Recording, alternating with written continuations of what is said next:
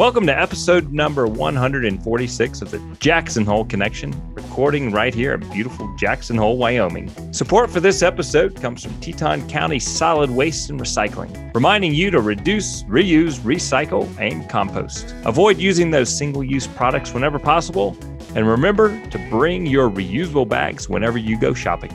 Also, when hungry for breakfast or lunch, think of the deli at Jackson Hole Marketplace, only a short distance south of town.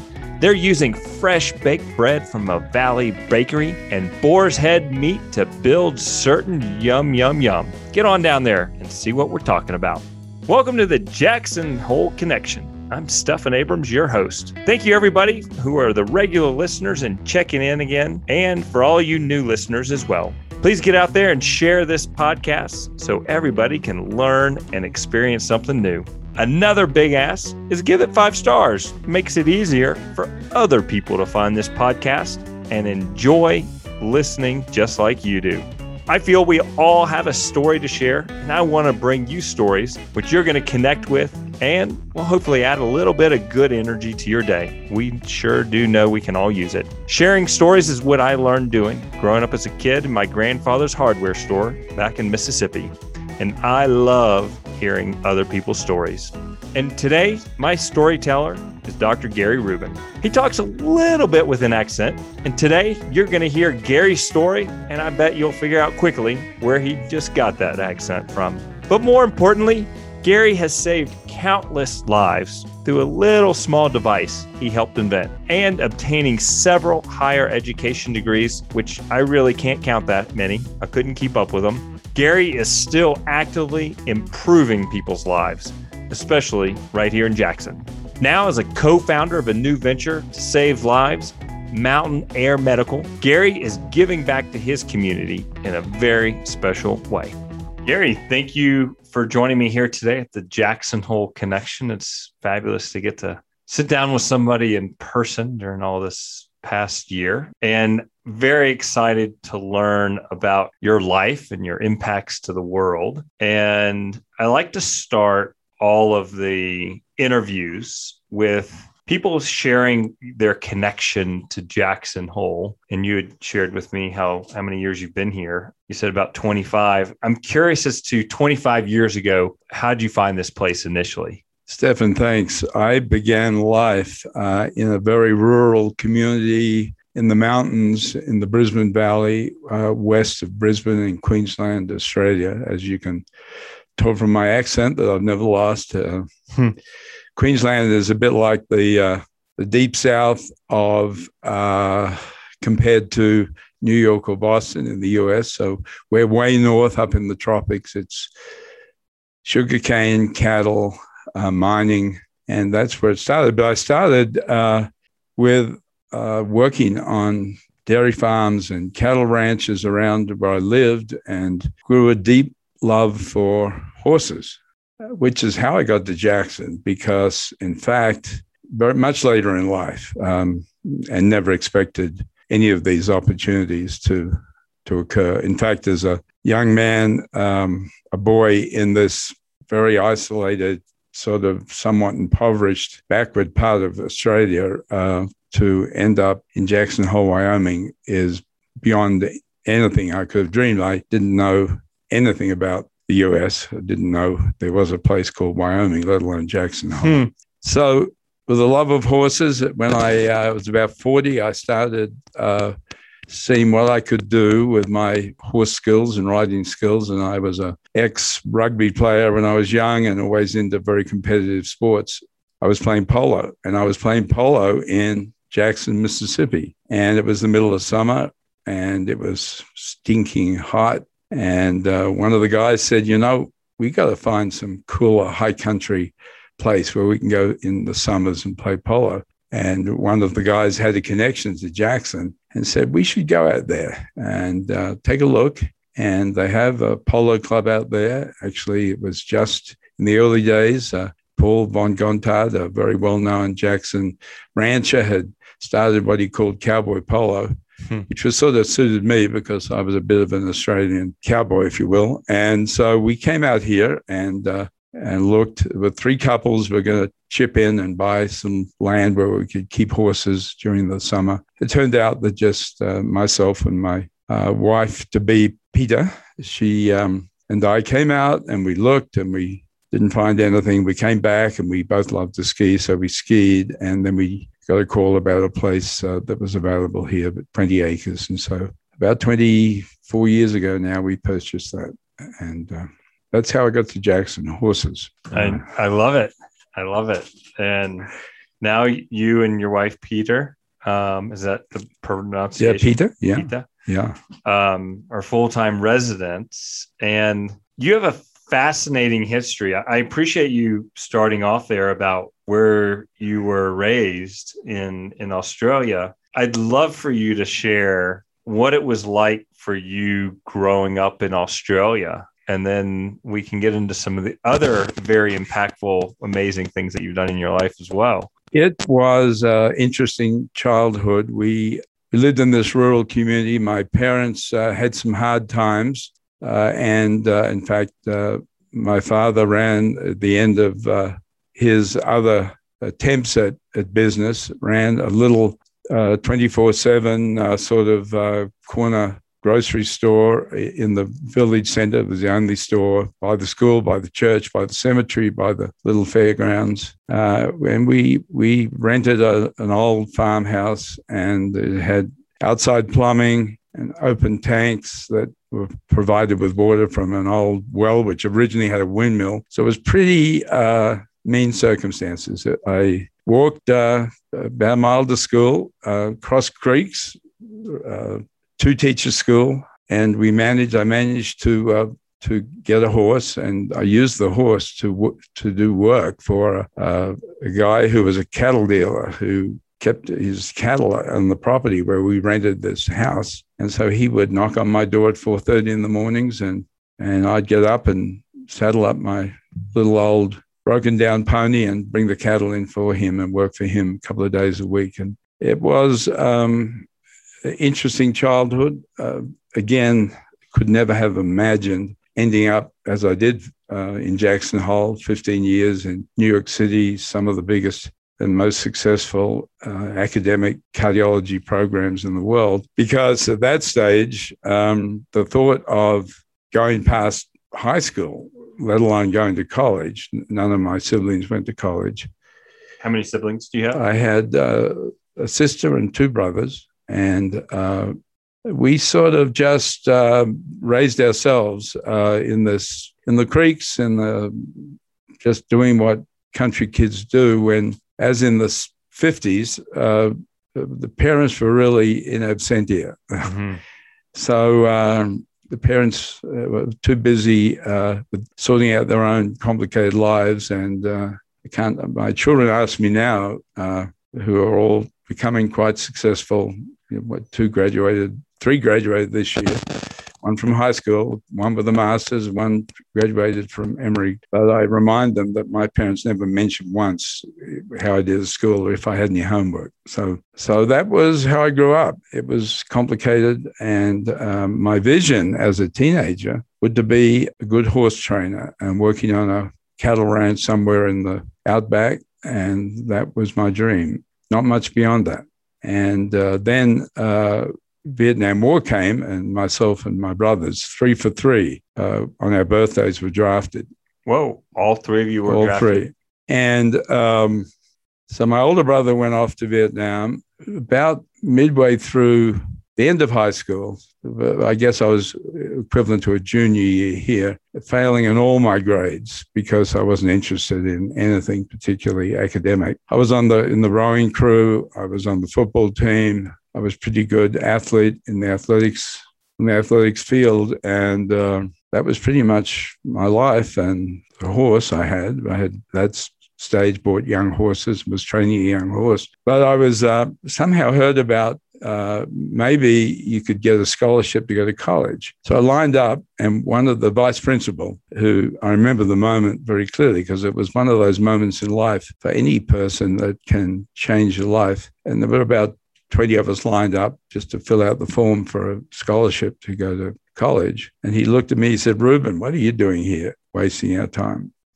So somehow that lit a spark. And for the next 18 months, I would sit up all night working and never really thought I would make it. I worked every summer in the outback on these massive 20 square mile sheep properties and loved it. And I was sitting in the ranch house having lunch with all the other workers on the property, and a letter arrived, and the manager of this property, and I'm out west of a place called Longreach, which is middle of absolutely nowhere, western Queensland. And she handed me a letter, and I opened it, and lo and behold, I had qualified with the scholarship to go to University of Queensland, and I had a choice. I could do medicine, dentistry, or veterinary medicine. And of course, with my background with horses and cattle, I decided that I would enroll in the veterinary medical school. And that was really the beginning. So my draft was deferred for 5 years. And this was in 1964, 65. So I ended up graduating with a veterinary medical degree, an honors degree, actually. And then I had to go to the recruitment center and sign up, where unfortunately both my brothers had returned, and Vietnam was a very difficult experience, as we know now in hindsight, and they both came back pretty shell-shocked by the experience. Mm-hmm. But I was to go in as a medical corpsman, mm-hmm. not with any status, maybe a corporal, and be in the trenches. A week before I was about to leave and go into training, we had a change in government. They abolished the draft. Huh. So I dodged that bullet. Vietnam went on with the U.S. troops for another couple of years. We know the history there. So that was one bullet I dodged. To complete my veterinary studies, I actually had to take out what they call a cadetship, where they paid some living expenses for me, because I was working, delivering newspapers and doing whatever else, dry cleaning, whatever I could to stay in school. And that bonded me to the federal government in Australia, to the equivalent of our USDA here, just supervising the slaughter of animals in meatworks, which was a very unsatisfying thing to do for someone who wanted to be an equine or cattle veterinarian. And it's a long story, but that I ended that largely because my parents' situation deteriorated, and I was allowed to leave that service and go back and help out with my parents, who were very, very ill. And so then I just practiced with dog and cat veterinary medicine. And second happenstance, which is interesting. My dad, who was ran the store, and who, amongst his many problems, was always having a bottle of sherry under the counter, which he offered to all the old guys who would come in and meet with him. One of the old guys came in. He happened to be the dean of the faculty of medicine. And he said, "Vic," my father's name was Victor, what happened to that son of yours, the one that went to university and graduated as a vet?" He said, "Well, he's back. He wanted to go to the States and do a PhD in animal production, and I had applied to Texas A&M, but I didn't get the scholarship there, so there was no chance." He said, "Tell him to come and see me." He said, if he wants to do a PhD, he should spend an extra 4 or 5 years and get a medical degree." I never thought about becoming a physician, medical doctor. I went and saw him, and he said, "You should do it." And I said, "Okay." So I went back for my second degree in medicine, and worked as a veterinarian for 5 years to put myself through medical school. And that's how I ended up with a medical degree. It's a lot of studying, a lot of determination. Well, I think about, that when you come to a fork in the road, you have to take it. And yeah. Yogi Berra's message. Yogi Berra. And, in fact, in my life, I would tell any young person that when you come to those forks in the road, you have to be prepared just to change it up and do something different, no matter how difficult it is. It's really, really anxiety-producing and very hard work to really change direction in life. So I graduated in medicine and then thought I would become, because of my background, some rural family physician. Mm-hmm. And then, you know, another fork in the road, I was chatting to someone I happened to be in contact with. He said, you should go to, if you can, and I can help you, the best hospital and do your internship. It happened to be in Sydney, which is a major city in Australia, 600 miles south. And I went to a wonderful internship residency at Royal Prince Alfred Hospital in Sydney, mm-hmm. where I was attracted to cardiology because of in the 1970s, the epidemic of heart attack and stroke and vascular disease in those days was extraordinary. And no one understood exactly what was causing all these heart attacks. So I completed my cardiology boards and training and was so interested in the field that someone mentioned, well, you know, you should think about going overseas and getting some experience there. Mm. But to do that and get a job, either in those days, it was either the United Kingdom or the USA, you really should get a PhD first. So at that point now, in my late 20s, still had never having any decent income, but working all my life doing something, first veterinarian, then moonlighting as a physician, weekends, nights, to keep myself alive. I completed a PhD, so in cardiology. So that was now the end of the 1970s, mm-hmm. and we were treating heart attacks, and there was no treatment. We would watch them come in, and their heart muscles would just die. They would come back in with heart failure, and eventually they would expire. The bypass surgery was a very traumatic and very difficult operation. It was only new in those days. And I did a lot of work with what's known as coronary angiography starting in 1976. And we would look at the blockages in the heart, and we were impotent to do anything except ask the surgeon if they thought they could operate. But often they did not because these people were too sick.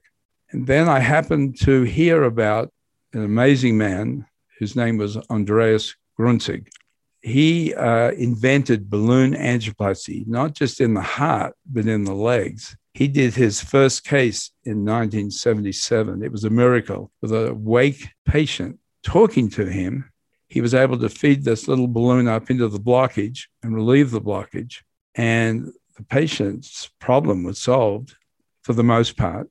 And a video of that procedure appeared in the hospital. So I'm finished my PhD and I'm looking to what I should do in life. I had applied to the US and I did get a fellowship at Harvard in Boston, which was a prestigious place for an Australian to go. And one of the senior physicians at Royal Prince Alfred said, you know, this guy is onto something. You've just seen a video of what he's learned to do. He's teaching the whole world how to do this. And he just moved to Emory University in Atlanta, Georgia. And why don't you reach out to him? So I wrote him a letter out of the blue. No email back then. No email. And in fact, about six weeks later, I get a telegram because it was like a telegram, mm-hmm. right? That was how you communicated. He said, I could really use you at Emory to work with my research on how to move this field forward. When can you get here? So, many at Royal Prince Alfred said I was crazy to turn down the Harvard job because Emory University in the Deep South in Atlanta, Georgia, was not well known in those days, although it was become very famous under this guy, Andreas Gruentzig. So by the time I got my PhD thesis written and accepted and figured out my life, I hopped on a plane and got off in Atlanta, Georgia, early in 1984 with a National Heart Foundation scholarship that paid about $5,000 a year, $200 in my pocket, a very good education, a will to still to succeed, and got to know Andreas very well and started working on all his projects, including big prospective National Institutes of Health randomized trials. And so we became close, and I prospered. And I was on top of the game there working with him And then 18 months later, he tragically dies in an airplane crash. He was flying his own Beechcraft Baron back from Sea Island, Georgia. I was waiting for him to do rounds that night. We had 6 cases lined up the next morning. At that point, people flew in from all around the country, in fact, from all around the world for us to do this. He had the most experience in the world, and I was gaining that experience with him. He tragically passed away. Emory University then turned to me and said, we would like you to stay and continue his work. And that was another fork in the road, having reached out to this man, Andreas Gruentzig.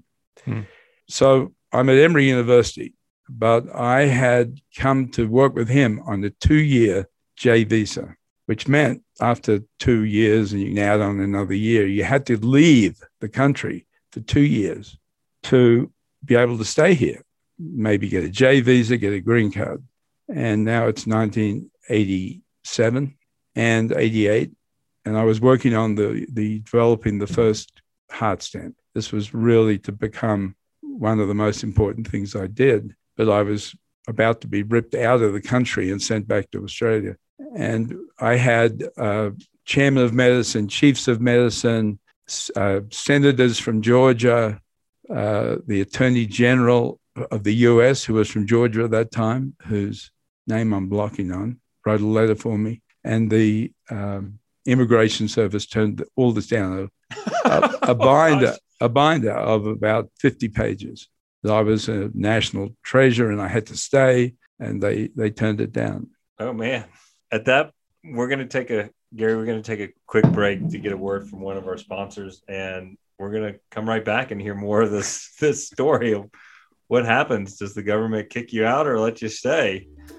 Teton County Solid Waste and Recycling would like to remind you to bring your reusable bags when you go shopping for groceries, coffee, toys, or whatever you're looking for. Reusable bags are good for the environment and your wallet. Remember to wash those bags frequently. They do get yucky, and you want to keep your food clean. As a community, we've already helped remove millions of single-use plastic bags from the waste stream, and now we can reduce the use of paper bags purchased by remembering to put those bags in your car and grab them when you go shopping. Call 307-733-7678 for up-to-date hours of operation. Additional support comes from the Vault of Jackson Hole, Jackson Hole's only climate-controlled wine storage facility, and offering temperature-controlled storage for businesses. Call 307-248-6392. Talk to Chris and connect today. Gary, welcome back. So enjoying this story of your life. There's certainly some things that you've mentioned to me about growing up in Australia that I want to hear more of, but I want you to finish what you're working on right now. So it's about 1977, 1988. Your visa's expiring. You've had everybody who is anybody and related to the state of Georgia that could write a letter for you to stay, and why that's important, because you are working on the first heart stent and the immigration office just said no. So what do you do? So this was a very difficult time. So I've told you a little bit about all the challenges in my life, but that was quite something to have to leave all this, not just the stent, but I was working on some major national trials to prove, as we did eventually, that using balloon angioplasty that would become heart stenting would be able to replace bypass surgery in very, very large percentage of patients needing the blockages taken care of. So I'm struggling, but I'm working hard. I was the senior guy there. I would stay at the hospital till 10, 11 at night. We would do 6, 7, 8 cases a day. As the senior, so junior faculty member, I'm sitting in the intensive care unit because we had to work through the femoral artery in the groin. And these patients were always at risk of bleeding. So your job was to sit there for a half an hour, three-quarters of an hour till the bleeding stopped. Mm-hmm. Make sure the patient was stable, then you could go home. So I'm sitting with this lovely old guy who had flown down from New York City, whose name, he's now passed, was Selig Burrows, a wonderful man. And he said, well, you're great to be sitting here at 10:30 at night after you've been working since 6:30 this morning. Tell me a bit about yourself, your background. And I told him the entire story, and he was fascinated. I told him how I was in this bind. He looked up. He'd been through, you know, a heart procedure, but he looked up and he looked at me in the eyes. He said, maybe I can help. He said, a friend of mine in New York is Sam Hausman, who was a very prominent attorney in New York at the time. He said, that's not the important thing, but he is a very good friend of the president, who was George H. Bush, the first George Bush. He said, let me see what I can do. 2 weeks later, I got a letter from Sam Hausman to say he spoke to George Bush, the president, and it would be taken care of. Hmm. And so the rest of the story starts there. Again, another incredible moment that who knew? I mean, I guess it says a lot for being in the moment and talking and being present as I was with that patient. So I got to stay. And then we did the very first balloon expandable heart stent at Emory in September 1987. We then started, there were a lot of challenges with that. In those days, no one believed that you could put metal inside the really delicate coronary heart arteries in this beating heart. It was considered outrageously foolhardy to think this would work. But I did years of work where my veterinary background helped, because we did a lot of studies in dogs and atherosclerotic rabbits and pigs, and all this published work was very, very valuable. I ended up submitting that for an MD thesis back in Australia at the University of Queensland, which I got a few years later, which is my fifth degree. But, anyway, we were successful. The first FDA-approved heart stent was called the Gianturco Rubin stent. Cesar Gianturco was an incredible radiologist who originally came to Emory and said, I have an idea for a heart stent, but he came with a completely different design. And together we worked out how you could make something that would bend and flex in the arteries, and how you could get it there working in an awake patient from outside the skin all the way up the aorta, taking some tough turns into the heart arteries and then getting it into the spot. That was the challenge. Well, heart stenting changed the way that we treat heart disease. It became a billion-dollar industry and has saved, I would say, many, many hundreds of millions of patients over the last 25, 30 years since that technique's been available. But it was a tough job at the time. So that was my first venture into innovation, and then proving that the innovation was safe through really good scientific rigor that I'd learned during my PhD and working originally with Andreas Gruentzig. But it was a tough time. At one point during the early part of the trial, there were all sorts of questions, and I was, again, challenged. I was actually lecturing in Thailand. I was traveling all around the world, teaching people how to use balloon angioplasty, how to use stenting. And I was in 3 a.m. in a hotel in Bangkok. And I get a call to say from the chairman of the new chairman, who didn't know me, of the department at Emory, to say, there have been these allegations that your work is not correct, and I'm putting you on suspension. So for someone in a medical career, that's potentially a death knell. So yeah. I get back to Atlanta, Georgia, and I find out what the challenge was. It actually came from a disgruntled physician who wanted a job that I allocated to someone else, and he had support from some cardiac surgeons who thought, you know, we don't really want the stenting thing around, that they're going to take our business. So there was an investigation, and they found that everything I had done was absolutely accurate, was pristine, rigorous. I was reappointed, and again, moved past the challenge. Life moves on. I then was offered an incredible job leading the interventional cardiology department in Birmingham, Alabama, at the University of Alabama, which was a step up to full professor in medicine and radiology. And so I moved to further in the Deep South to Birmingham, Alabama, which is where my horse activities were able to expand. And eventually in the South, that's how I got to Jackson, as I as I mentioned. I love it. And we both have, as we talked earlier, we both have some connections to Birmingham, Alabama. My mom grew up there, and my dad, my grandfather taught in the dentist school there at UAB as well. Gary, I'm at a loss of words here, but as far as what you've accomplished in the world of heart treatment and how many lives you've helped save with your original work there, thank you. Absolutely amazing. I so appreciate you taking this time to sit down and be so thorough with me. And somebody as driven and as passionate of you, as, of course, would have more projects to work on, which you're working on now. I'd like for you to touch a little bit, if you wouldn't mind, about you were in such a remote area of Australia when you were growing up, and you're Jewish. How did a Jewish family end up in such a remote area of Australia? And what was that like growing up in that era in Australia?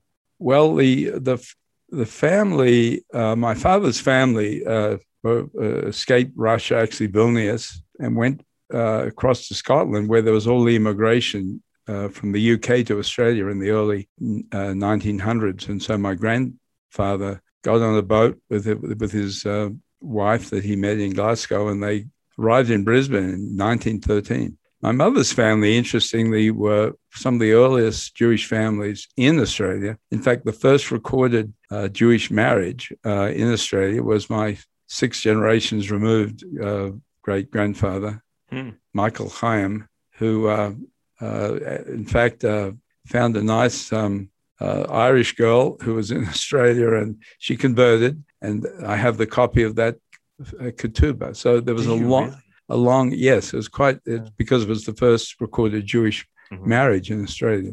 So an interesting history, but my father's family were from Brisbane. And then as my mother and father got into more and more sort of personal financial trouble, they sort of moved out of the city and more into the rural area where I grew up. And so it was tough.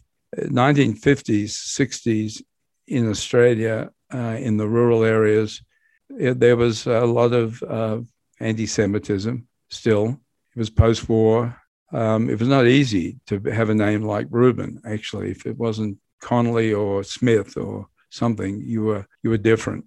So it was tough. We didn't really have any other Jewish friends. The one thing my mother did, to her credit, is she, on high holy days, would take us into what was really a conservative Orthodox synagogue in Brisbane, which is still there, built in the 1890s. And she did, at the age of 13, as is done, have a tutor come out and teach me, as she did with my brothers, and teach me all the Hebrew I knew for an Orthodox bar mitzvah. And so, as is the tradition, I guess, at the age of 13, I learned how to study, and I knew I could accomplish learning. Maybe that's how 5 years or 4 years later, as a high school student, when I finally grasped that I needed to get to work if I was going to make anything of myself, I did have that successful experience behind me. I knew I could learn stuff and pass the test, which the bar mitzvah is, particularly in Orthodox service. So my Judaism was something that was there, but as happens, it can easily disappear in a very secular society. And in fact, after a very successful career at the University of Alabama for 8 years, where in fact I went on to develop a number of other very special techniques, particularly for the first time stenting the artery going up to the brain. Wow. So I sort of was, for some reason, had this background where I could take chances, reach out into new territories, new opportunities, and I established a whole new technique, method for using stenting in the arteries of the brain. But through that, my wife and I decided we would move to New York City to further my career. I took up a position as chairman at Lenox Hill Hospital in New York. And that was the first time in my life at age 48, before I had any children, that for the first time I felt I was now part of a very large Jewish community where you were recognized as Jewish, where it was easy to be Jewish, where you could join the temple up the block, walk to Shabbat services with a kippah on, and people wouldn't throw stones at you, which was pretty much how I felt as a young boy in Brisbane back in my early days. So Judaism, in fact, I realized has always been there for me, has been a fundamental guiding set of, have provided a fundamental set of guiding principles. And I wonder how much that contributed to my success. Who knows?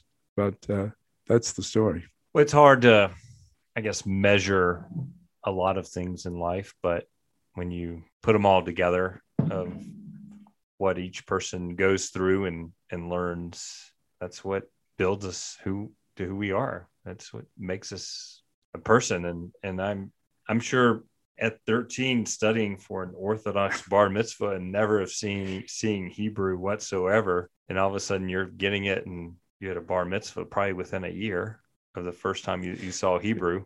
About 18 months. Actually. Yeah. That showed that you had the ability to accomplish greatness, because there's most people who study it for many, many years and barely get it. So to get it in 18 months is quite remarkable, and at one of the most rigorous levels as well in Orthodox. And so now you're in New York City. I mean, well, you were in Birmingham and you continued your work with cardiology and stent work, and continued to do that in New York City, I take it? I did. We had already owned the property here in Jackson, and we had renovated the old 70s home that was on the property. And so we would spend all the summers here, and four children came along in 5 years, and they spent a lot of time here. We were here full-time 2001 through 2003, and then I got an offer to go back to New York City to even bigger things, which I did, challenging again, but then it was having Jackson in the summers and for as many weeks as we could in the winter. And I asked the kids, if the kids were asked where they lived, they would say, well, we go to school in New York City, but we live in Jackson, Alabama. And then when we moved out here full-time, they completed their studies here at the community school, for which I'm very grateful, because they did a wonderful, wonderful work with these kids who have all been very successful in college, the ones that are through, and one is in the middle, and one just started next year.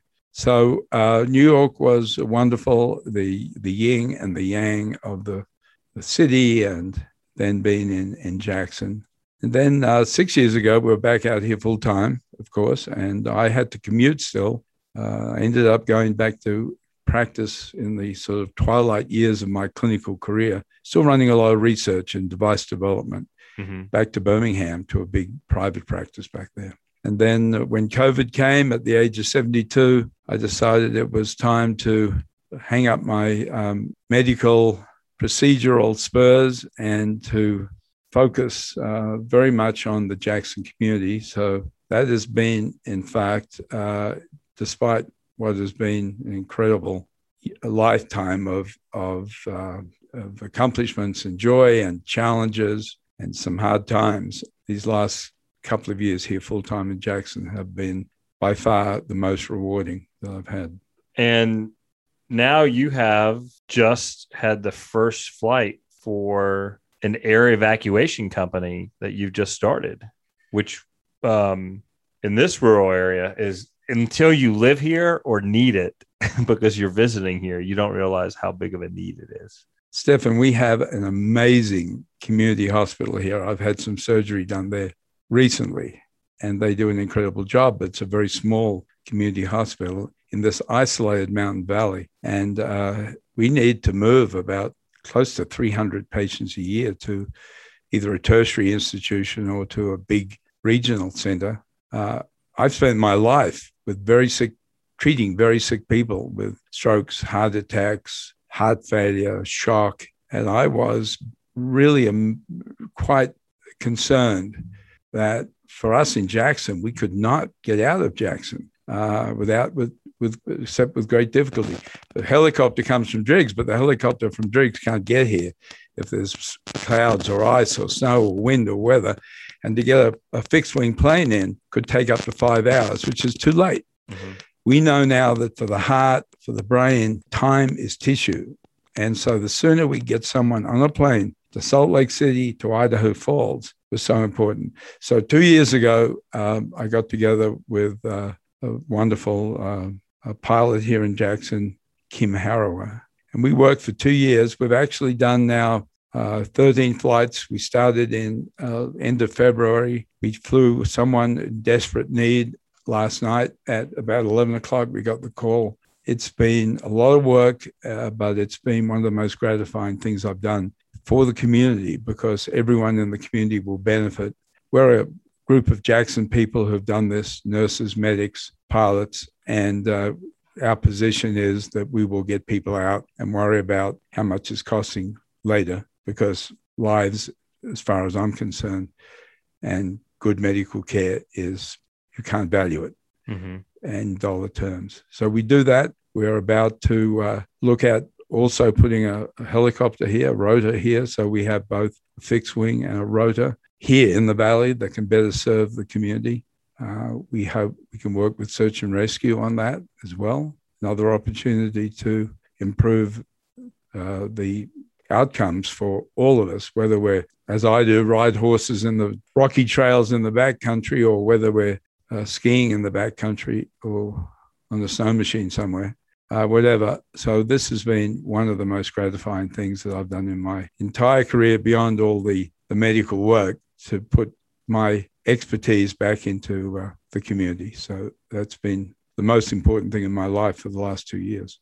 Well, thank you for your dedication and commitment and for the health of our community. What's the name of the company that you started? So it's Mountain Air Medical. We're a very small group, but we're here for the community. We have a hangar at the airport. We have 24/7 medical teams and pilots here ready to zip people out. As I said, our 14th flight, life-saving flight, was just last night with a evacuation of Salt Lake City. And why have the need? What is the need between, since you have the fixed wing, why would you also need the helicopter? What would that bring? The helicopter, it provides a little bit more immediacy in some cases. For patients that need to get to Salt Lake City, the helicopter takes too long that you can get there, or even to Idaho Falls. It's not pressurized. It's very crowded.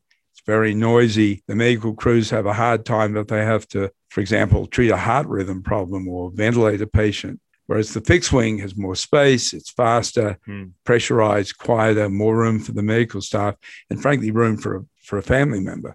Okay. So we think the fixed wing is overall better, and it can get you to Salt Lake. If you're really sick, the university in Salt Lake City, the U of U, is perfect for you. There are a lot of other conditions, though, where people need to get to Idaho Falls. In that case, if the weather's good, which it can be, then to have a helicopter on the roof of the hospital is just that much more convenient for that case. So what we need in Jackson for the community is both. We need a fixed wing because there's a real need for that and all the advantages I mentioned, but we also need the helicopter. And search and rescue need a helicopter as well. And so we think we can work with search and rescue to meet their needs and meet our needs with our pilots and crews. Fabulous. I have a lot of friends that and acquaintances that are on the search and rescue team, and you hear about how much they use helicopters for the rescues that they do out here in this area. And I know they would certainly appreciate all the support that you can help provide them. And yeah, for our community, time is of the essence when somebody's having a major medical problem. And you also hear about, even, I think some people think, okay, major medical, somebody's having a heart attack or they fell and had a brain injury. But then there's also people who go into labor early. Right. And they have to be evacuated out because, yes, we have a fabulous medical facility, but it's only so large. The size and the team can only handle so much. So there's even people in early stages of pregnancy that need to be flown out. And we're very fortunate in our community to have people who are so caring, such as yourself, to offer such caring steps for us. And I appreciate it. We live in a fabulous community in by many measures, mm-hmm. but we live in this very isolated mountain valley that we all love. But at that moment, which is totally unpredictable for anyone of any age, as we've learned recently, with some of the tragic accidents and medical conditions that have occurred here, even in the last couple of months, that we need to get people out, and we can't depend on an out-of-town service. This community deserves its own dedicated medical evacuation service. Well, I appreciate the work and that you're doing many, many times for Mountain Air Medical. We'll be sure to put some information in our show notes about Mountain Air Medical. Gary, you've seen so much and accomplished so much and your life, and you've thrown out little nuggets about life, especially when you get to the fork in the road, take it. What are some parting words of inspiration or wisdom that you would like to share with people that they could reflect on as they're wrapping up listening to this absolutely inspiring and just such an educational journey that you've had? I appreciate it. What are some final words that you'd like to share with us?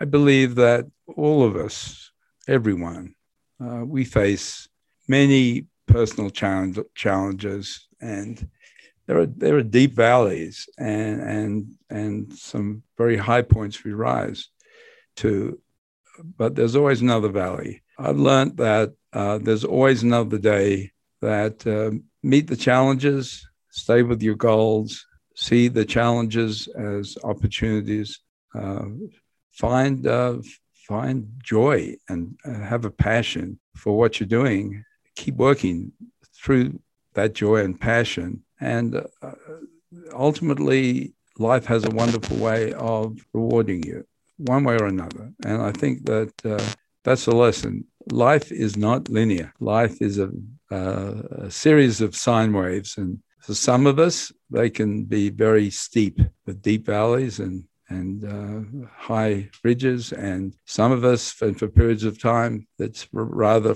flat sine wave, but that's what life is. And move forward. You never know when that day is going to be your last day. So find your passion in your life and the joy every day, knowing that tomorrow it can be a lot better.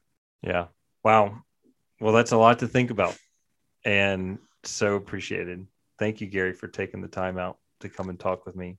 And thank you for your contributions. Be my pleasure. Thank you, Stephan. You're welcome. To learn more about Gary and Mountain Air Medical, visit the JacksonHoleConnection.com, episode number 146. Thank you, everybody who keeps me on the air. Those 5-star ratings keep it going. Thank you to my wife, Laura, my boys, Lewis and William, and my editor, marketing director, Michael Morey. I sure hope you've enjoyed this episode, and I look forward to seeing you back for the next episode of The Jackson Hole Connection.